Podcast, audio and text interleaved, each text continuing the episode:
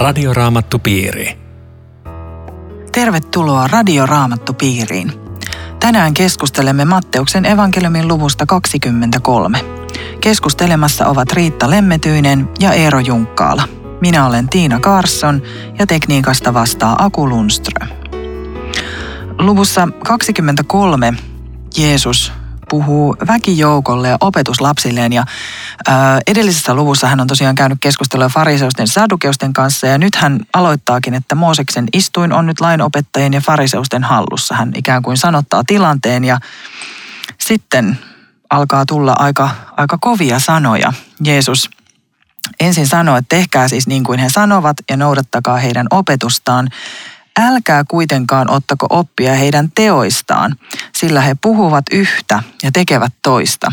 Tämä ei varmaan ole sellaisia sanoja, mitä kukaan niin kuin hengellinen opettaja haluaa kuulla. Että jos joku mun rippikoululainen menisi sanomaan, että no niin, että tässä on tämä Tiina Karsson, että kuuntelkaa mitä se opettaa, mutta älkää vaan kattoko miten se elää, niin en kyllä kovin, kovin ylpeänä kävelisi sellaisen joukon eteen niissä Mooseksen istuin, siis se on varmaan se paimen virka, hengellinen virka, joka heillä oli yksin oikeus tulkita lakia.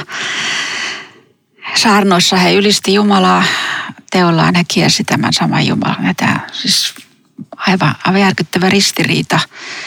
Joo, mutta mitenköhän ne teot muuten näkyy siis? Kansan ei ollut varmaan tätäkään helppo ei. hyväksyä, koska fariseukset oli uskonnollisinta porukkaa koko kansasta. Mm. Var, varmaan voi ajatella, että kaikki nämä asiat, mitä tulee tässä jatkossa esiin, oli semmoisia, joita ihmiset ei ollut koskaan ajatellut. Se, se imako oli täydellinen. Niin mä kanssa luulen ja sen takia tämä, on aika visainen ja, ja mielenkiintoinen, että, että Jeesus näkee niin kuin syvemmälle ja paljastaa asioita, joita ihmiset miettii hetki, että ei kai fariseukset tommosia ole. Mm. Se varmaan se Jeesuksen huoli oli yksinomaan se, että he vie kansaa pois Jumalasta. He eksyttää, että tähän on ihan pakko puuttua. Mutta epäkiitollistahan tämä on tämmöinen puhe. Täällä todetaan, että, tai Jeesus sanoi, että he köyttävät koko raskaita ja hankalia taakkoja ja sälyttävät ne ihmisten kannettaviksi, mutta itse he eivät halua niitä sormellaankaan liikauttaa. Ja, ja sitten Jeesus jatkaa siitä puhumisesta, että, että se mikä he tekee, he tekee saadakseen huomiota. Eli onko tässä nyt joku, onko fariseukset ja lainopettajat rakastuneet asemaansa mm. sen sanoman sijaan? Ei ne ainakaan ihmisiä rakasta, kun ne köyttää näitä taakkoja. Siis mä, mä kuvittelen, koska... Mutta hei, ne, ne varmaan kuvitteli rakastavansa. Mahdollisesti. Millä tavalla? Siis, Mitä? siis mä voisin kuvitella, että ne, ne ajattelevat, että nythän me rakastetaan ihmisiä, kun me annetaan niille valtava määrä sääntöjä, jotka pitää noudattaa. Ajatteliko ne, että sitten sit, sit, niin kuin nekin ihmiset jotenkin on, on yhtä hyviä kuin he tai, tai että he voi kelvata, kelvata Jumalalle? Onko tässä siitä niin, niin, koska, koska se uskonnollisuus oli paljon sitä täytä tämä ja tämä ja tämä ja tämä niin ajattelin, että tähän on rakkautta, että me kerrotaan nämä kaikki niille. Voi se olla, mutta nyt tulee selkokieltä, mistä on kyse. Ja tämä, tämä kuvahan on aika semmoinen kohtikäyvä, etenkin kun mä oon ollut paljon tämän ongelman kanssa tekemisissä, että, että mulle tämä on niin kuin jaa, jossa, jossa hengellinen opetus tekee taivaaseen menosta suorituksen. Se on sun suorituksesta kiinni, mikä se lopputulos on. Ja Jeesus sanoo, että, että silloin Jumalasta tehdään kuin satamassa ahtaa ja koko ajan vaan tavaraa päälle. Ei riitä, ei riitä, ei riitä, ei koskaan ei riitä. Siis tämä järkyttävää ja näin tekee hengellinen opettaja. Siis se on, se on valtava se taakka. Tässä on ajallinen elämä yksinomaan kyseessä. Tässä on ihan kaikkinen loppukin kyseessä. Tämä, tämä on hirveetä. Ja kysy vaan, kuinka paljon tätä tänään tehdään. Ei tämä mikään menneen talven lumia ole.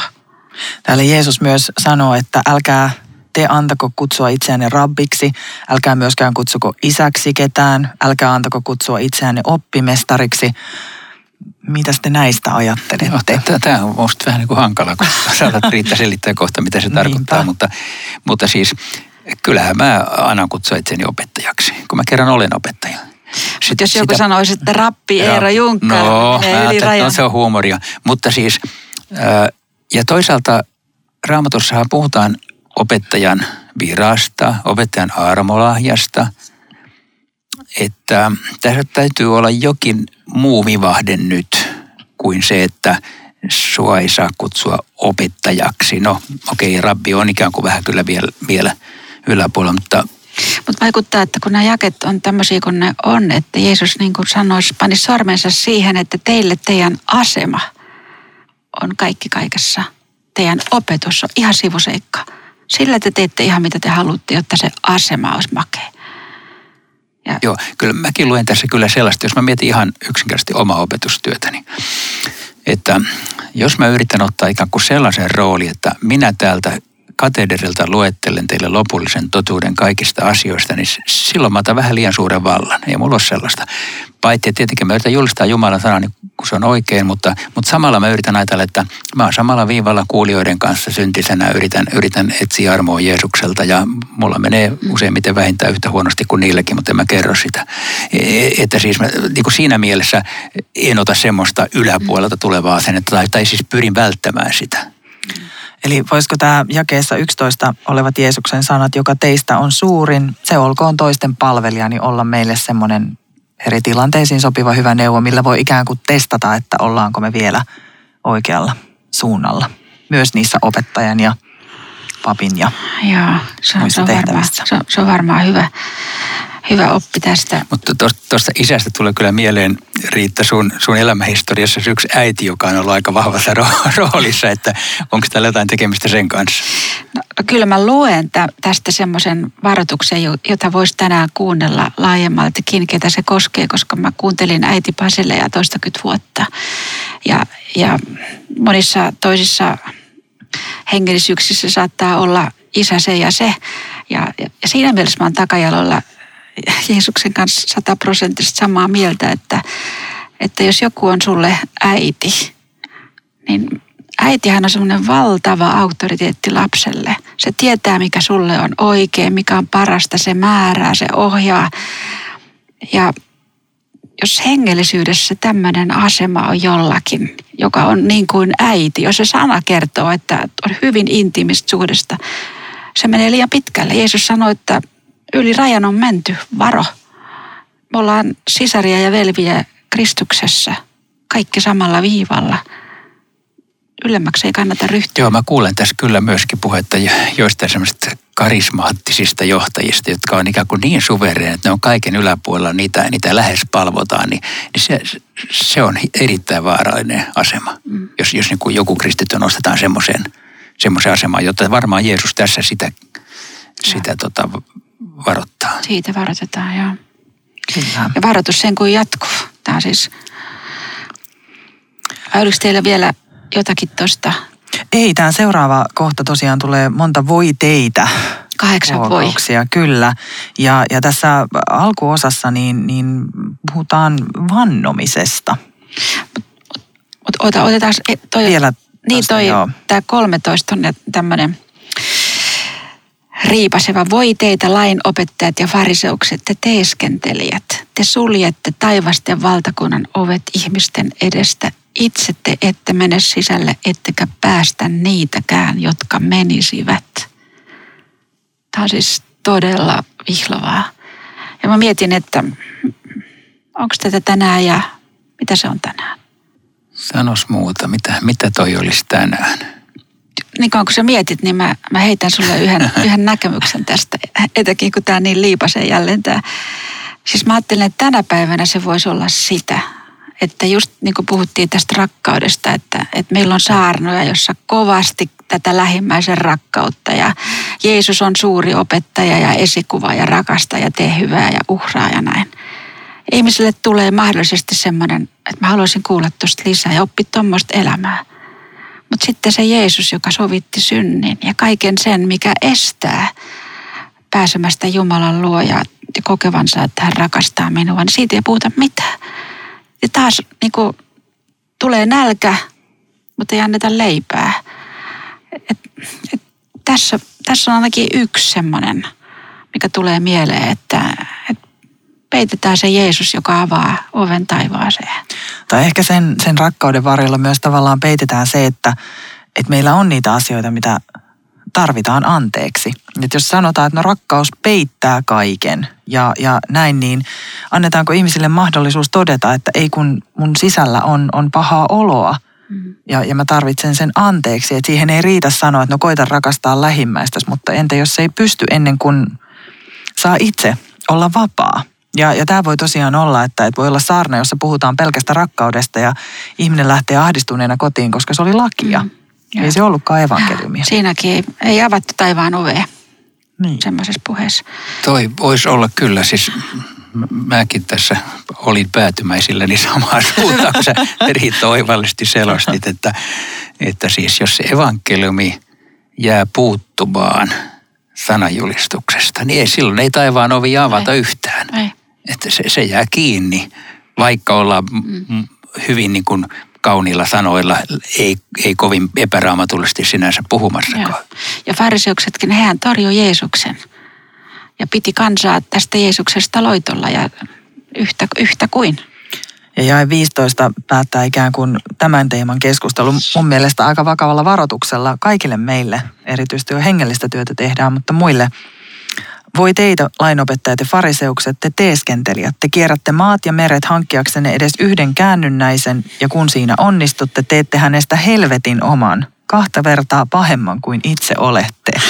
Ai, Aika hurjaa sanoja. Mä just huomasin, että mä kierrän maat ja meret ja yritän saada jonkun kääntymään. Niin. Eero, ei, tämä ei koske sinua. Älä- älä mä, mä tiedän, mitä tämä koskee. Tämä koskee Kerro. sitä, että ihmistekoinen hengellisyys, jos tässä on nyt puhe, jos, jossa aina Jeesus on jossakin sivujuonne, jos ollenkaan, niin se ei auta ihmistä suuntaamaan matkaa kohti taivasta.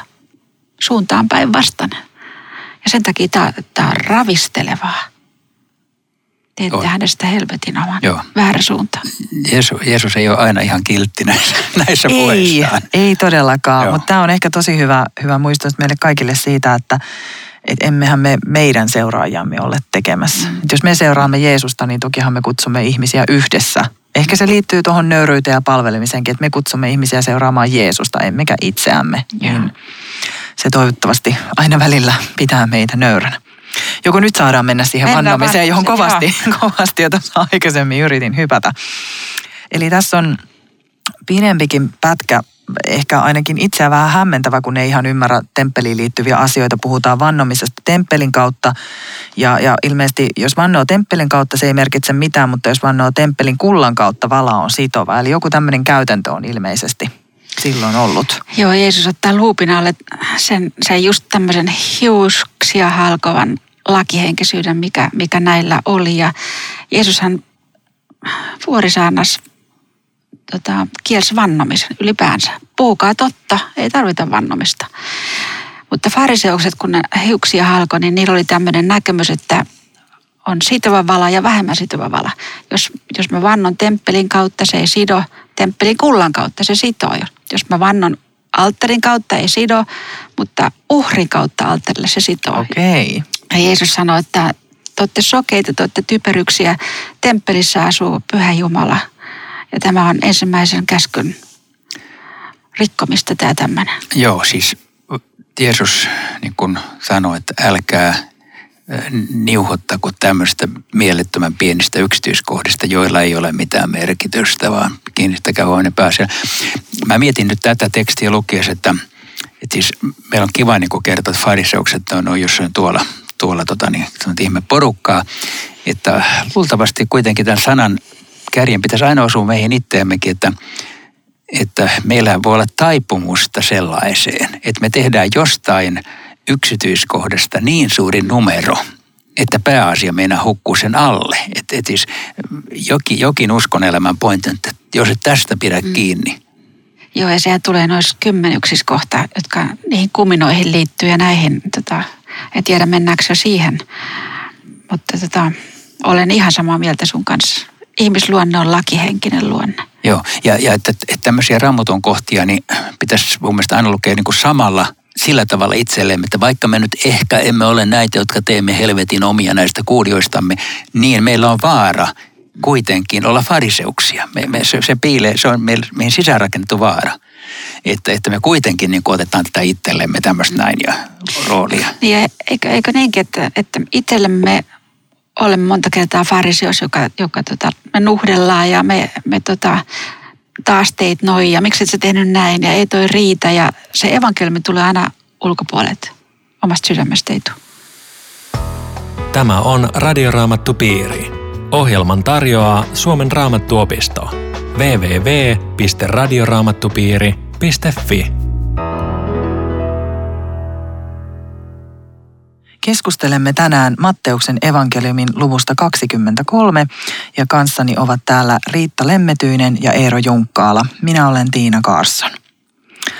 Ähm, tässä luvussa jakeissa 23 ja 24 sanotaan seuraavasti Jeesuksen sanoja siis. Voi teitä lainopettajat ja fariseukset, te teeskentelijät, te maksatte kymmenykset jopa mintusta, tillistä ja kuminasta, mutta laiminlyötte sen, mikä laissa on tärkeintä, oikeudenmukaisuuden, laupeuden ja uskollisuuden. Näitä teidän pitäisi noudattaa, noita muitakaan unohtamatta. Te sokeat oppaat, hyttysen te siivilöitte, mutta nielaisette kamelin. No niin, siinä tulee pieni yrttioppitunti Jeesukselta ja, ja sitten taas aika, aika kovia sanoja. Mm. Mulle, mulle tämä on jae siitä, että, että sun voi olla tota, niin oman tunnon tarkka systeemi, mikä, mikä liittyy sun hengellisyyteen, vähän mitä Eera tuossa alussa vihjas, jota mä, johon mä oon täysin sidottu niin, että se oleellinen, se jää, siitä omatunto ei puhu enää mitään. Ja, ja sitten sit on aika paha tilanne. Ja tästä Jeesus varoittaa. Eli jos mä jätin kymmenykset maksamatta mintusta, mulla on hirveä syyllisyys. Jos mä olisin voinut ottaa lähimmäistä jossain hyvin vankalassa tilanteessa, mä kuulin ohi. Oma tunto on ihan hiljaa. Vähän samanlainen kuin tämä laupias samarialainen, että niin. ei voi auttaa kuolevaa ihmistä, jotta ei riko puhtaussäädöksiä, niin ehkä tässä on jotain samaa. Ja, ja toi 24 hän on, on aika makea. Hyttysen te siivilöitte, mutta nielaisitte kameli. Molemmat oli saastaisia elämiä. Ja Varisos ihan oikeasti liinan kautta putsas juomavetensä, jotta hyttynen epäpuhdas ei kurkusta alas. Jeesus sanoi, että hyttynen jää siihen liinaan, mutta kameli menee kevyesti alas. Joo, Joo. aika ronski kuva. Siis Jeesus liiottelee, että on vähän tuossa kamelin nielasemissa vähän vaikeaa. Mutta tosiaankin tästä on, on tärkeä jättää 23, että laissa on tärkeintä oikeudenmukaisuus, laupeus ja uskollisuus. Mm. Siis nyt me ei puhuta pelastuksesta, vaan me puhutaan Jumalan laista ja näitä pitää noudattaa. Eli näissä se näkyy, mm. että, että sä tahdot elää Jumalan lapsena.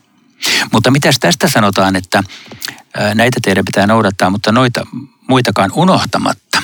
Pitääkö meidän siis maksaa kymmenykset? Joo, se, se on totta, että, että Jeesus ei niin kuin sille tyrmää, että maksakaa vaan nämä kymmenykset, kunhan samalla tarkkuudella huomioitte sen lähimmäisen ja sen tarpeen. Että se on totta, että, että tota, sitä ei pantu pois voimasta. Joo, jotkut kristitythän vetoaa sitten vanhaan testamenttiin vahvasti ja sanoo, että jos, jos ei makseta kymmenyksiä, niin sitten, sitten kristillisyydessä on olennaista vikaa. Niin ja, ja ehkä siinä enemmän on se, että, että mikä niiden kymmenysten tarkoitus on, mitä, mitä niilläkin saadaan aikaan. Että tavallaan taas, että mikä se on, se on merkitys, että tuleeko kymmenysten maksamisesta se juttu vai, vai siitä, että, että tehdään oikein. Joo. Siitä sitten seuraa oikeaa. Miettii, että pitää kantaa brutto vai nettotuloista kymmenen. Niin. Mun, mun mielestä se ei ole olennaista, eikä välttämättä se kymmenen prosenttiakaan ole olennainen asia. Mutta mutta olennaista on oppia antamaan. Mm. Ja ei ole yhtään huono tapa päättää, että minä annan kymmenykset, mm. kymmenennen osan mm. jostain siitä, mitä saan Jumalan valtakunnan mm. työhön tai, tai puutteenalaisten ihmisten auttamiseen. Minusta se on erittäin hyvä ja kristillinen Kyllä. tapa, vaikkei se olekaan sellainen, että jos et tee tätä, et ole oikea kristitty. Joo, se on totta. Ja Paavalihan muistuttaa just antamisen tärkeydestä, plus sitten, että jolla on puutetta, niin, niin ei, ei, ei, kaikki ei voi antaa, ainakaan nyt rahaa, niin jotain muuta voi sitten antaa. Että tämä on semmoinen vapauteen kytketty juttu eikä, eikä pelastukseen. Ehkä tämä liittyy oikeastaan samaan asiaan, mistä Jeesus tuossa jo aikaisemmin puhui ja, ja nyt sitten tässä seuraavissakin jakeissa tulee, että, että siitä antamisesta ei saa tulla semmoinen julkinen näytös, vaan me annetaan, koska se on oikein. Yeah. Ei siksi, että me saadaan sillä huomiota. Ja tässä muutamissa seuraavissa jakeissa on aika rajuja sanoja fariseuksille ja lainopettajille. Ensin puhutaan, että Jeesus sanoi, että te puhdistatte maljanne ulkopuolelta, mutta sisältä ne on ihan mitä sattuu. Ja sitten tämä toinen on aika raju, että te olette kuin kalkilla valkaistut haudat. Ulkopuolelta ne kyllä ovat kauniita, mutta sisältä täynnä kuoleiden luita ja kaikkea saastaa. Samalla tavoin tekin olette hurskaita ulkonaisesti ihmisten silmissä, mutta sisältä täynnä teeskentelyä ja vääryyttä. Mä luulen kyllä, että väkijoukolla jollakulla polvet täris, kun, kun se tuli tämmöstä... turpiin niin, että tukka lähti. Joo, ja, ja varisokset varmaan katsoo sivulle, että ketähän se tarkoittaa. niin. Nämä puhtaussäännöt, ne oli, ne oli älyttömän tärkeitä just näille fariseuksille. Ja siitä syystä nämä, nämä hautakivet kalkittiin, vesi niitä pyyhki ja piti aina uudelleen kalkita valkoiseksi, jotta vahingossa ei satuttaisi itteensä siihen siihen kiveen, koska siellä oli hauta saastaisia luita alla. Ja Jeesus käyttää samaa kuvaa ja sanoo, että te olette ihan samanlaisia. Että pitäisi oikeastaan varoa, ettei tönäsen vahingossa teitä. Aivan. Että yksi Jumala voi olla näin rohkea, mutta oli pakko sanoa asiat oikeilta nimiltä. Ja nämä muistomerkit, Eero, sun matkassahan mä olin Hebronilla kerran. Sehän on niin kuin muistomerkki potenssissa niin. kunnioitetaan Joo, isiä. Abrahami tai siis patriarkkojen haudan päälle rakennettu komea Makpelan luolaksi kutsuttu pytinki Herodessuuden rakentama. Kyllähän niitä, niitä piisaa siellä. Eikä niissä sinänsä mitään väärää ole siis muistomerkkien rakentamisessa, mutta mm. tässä, tässä siis Jeesuksen kärki on, on siinä, että, että teidän elämä pitää olla sopusoinnussa. Niitä kunnioitatte isiä ja, ja, ja tota, te teiskentelijät näin te kuitenkin, jakeesta 31, näin te kuitenkin itse tunnustatte olevanne niiden jälkeläisiä, jotka murhasivat profeetat. Ja sitten, ja 32 on mielenkiintoinen, en tiedä, onko tämä sarkasmia Jeesukselta, että jatkakaa toki isienne tapaan, kunnes mitta on täysi. Te käärmeet, te kyykäärmeitten sikiöt, miten te voisitte välttää kadotustuomiot? Jos Lutterista on sanottu, että hän käyttää kovaa kieltä, niin se on kyllä ihan täältä, täältä mestarilta opittua, että... Mm Aika moista. Hyvin suoraa puhetta. Niin siis Johannes Kastajahan sano, käytti tätä, sanoi samaa, että Jeesus, Jeesus jakaa tämän saman tuomion ja, ja käärme, siis se, sehän on paha, saatana. Ja kun nämä väitti, että nämä on Abrahamin lapsia, niin Jeesus sanoi, että olette tämän käärmeen jälkeläisiä. Tämä, tämä, on, tämä on silleen, tämä, tämä on rajua ja tämä on jotenkin tämmöinen Jeesus näkee, että tuomio on tulossa. Ei, ei hänelle ei ollut toivoa jotenkin enää tällä. No, tota, pidät se riittää tämän tapaisia puheita edelleen? En. Mutta jos, jos, jos tämä tulee jossain saarnatekstissä, tämä kyllä tulee. Mä muistan, mä mm. joskus saanut. No miten se saarna sitten? No mä kerroin, mikä tämä käärme on ja, ja, ja että ihmisessä voi puhua myöskin pahan ääni. Että se on ihan oikein. Mutta mut yksi Jumalan suuhun voi, voi sopia tai hänen profeettansa tämmöinen kyykärmetten sikkö, niin, se on kyllä, tuomion sana. Kyllä mäkin yritän vähän kiltimmin, kiltimmin sanoa nämä asiat. Tämä, meni, Meillä ei ole ehkä ihan sama auktoriteettia kuin Jeesus. Se meni, se meni söveriksi, jos me Joo. Joo. Mutta toi jäi 33, miten te voisitte välttää kadotustuomion kysymysmerkki, niin siihen on oikea vastaus. Te voitte välttää uskomalla Jeesukseen. Tämä. Sehän on vältettävissä. Joo. Siis Jeesus jotenkin, tämä on hänen elämänsä viimeinen viikko. Te hänen elämänsä viimeisiä päiviä. Ja hän niin kuin kaiken panee peliin, jotta edes joku kuulisi kääntyisi pelastus.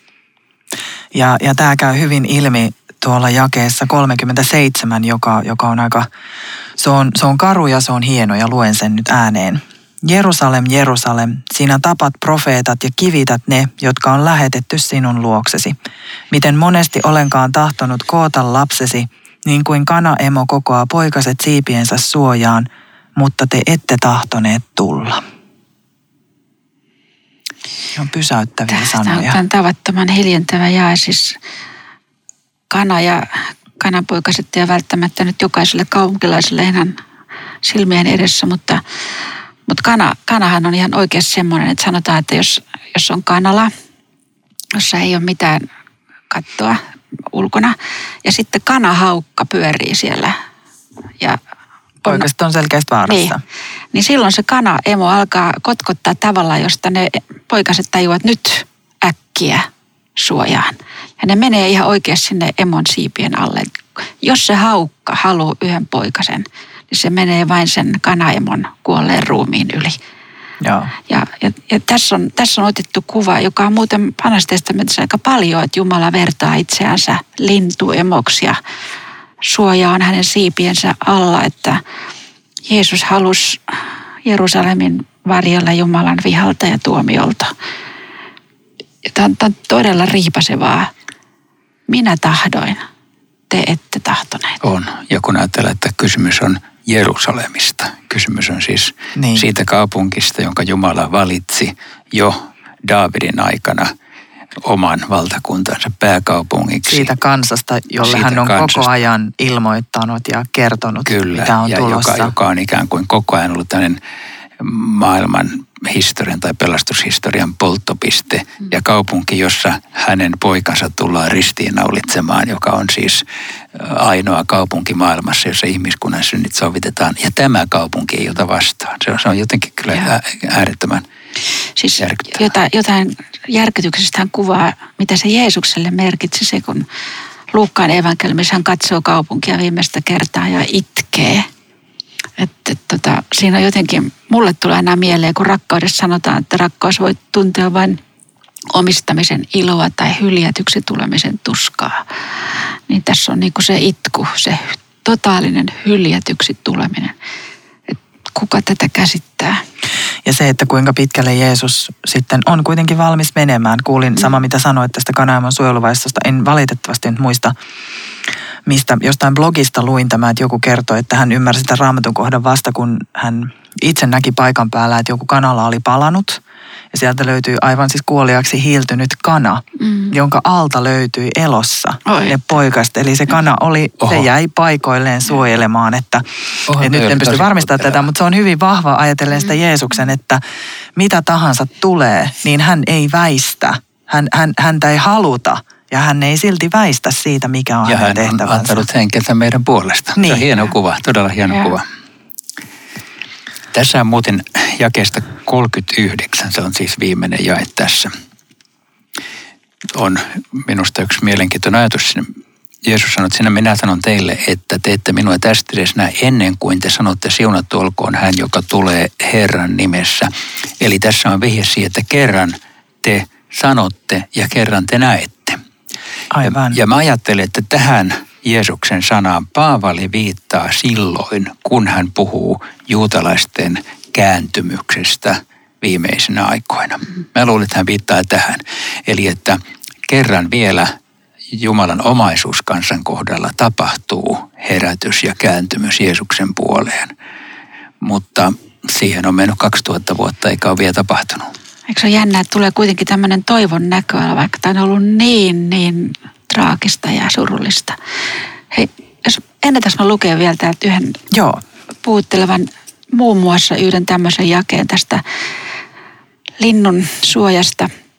Psalmi 91, se joka asuu korkeimman suojassa ja yöpyy kaikkivaltiaan varjossa, sanoo näin. Sinä Herra olet linnani ja turvapaikkani, Jumalani sinuun minä turvaan. Hän pelastaa sinut linnustajan ansasta, pahan sanan vallasta. Hän levittää siipensä yllesi ja sinä olet turvassa niiden alla. Hänen uskollisuutensa on sinulle muuri ja kilpi. Se oli meille oikeastaan aivan mahtava loppurukous myös tälle kerralle. Olemme korkeimman suojassa ja siitä saamme Jumalaa kiittää.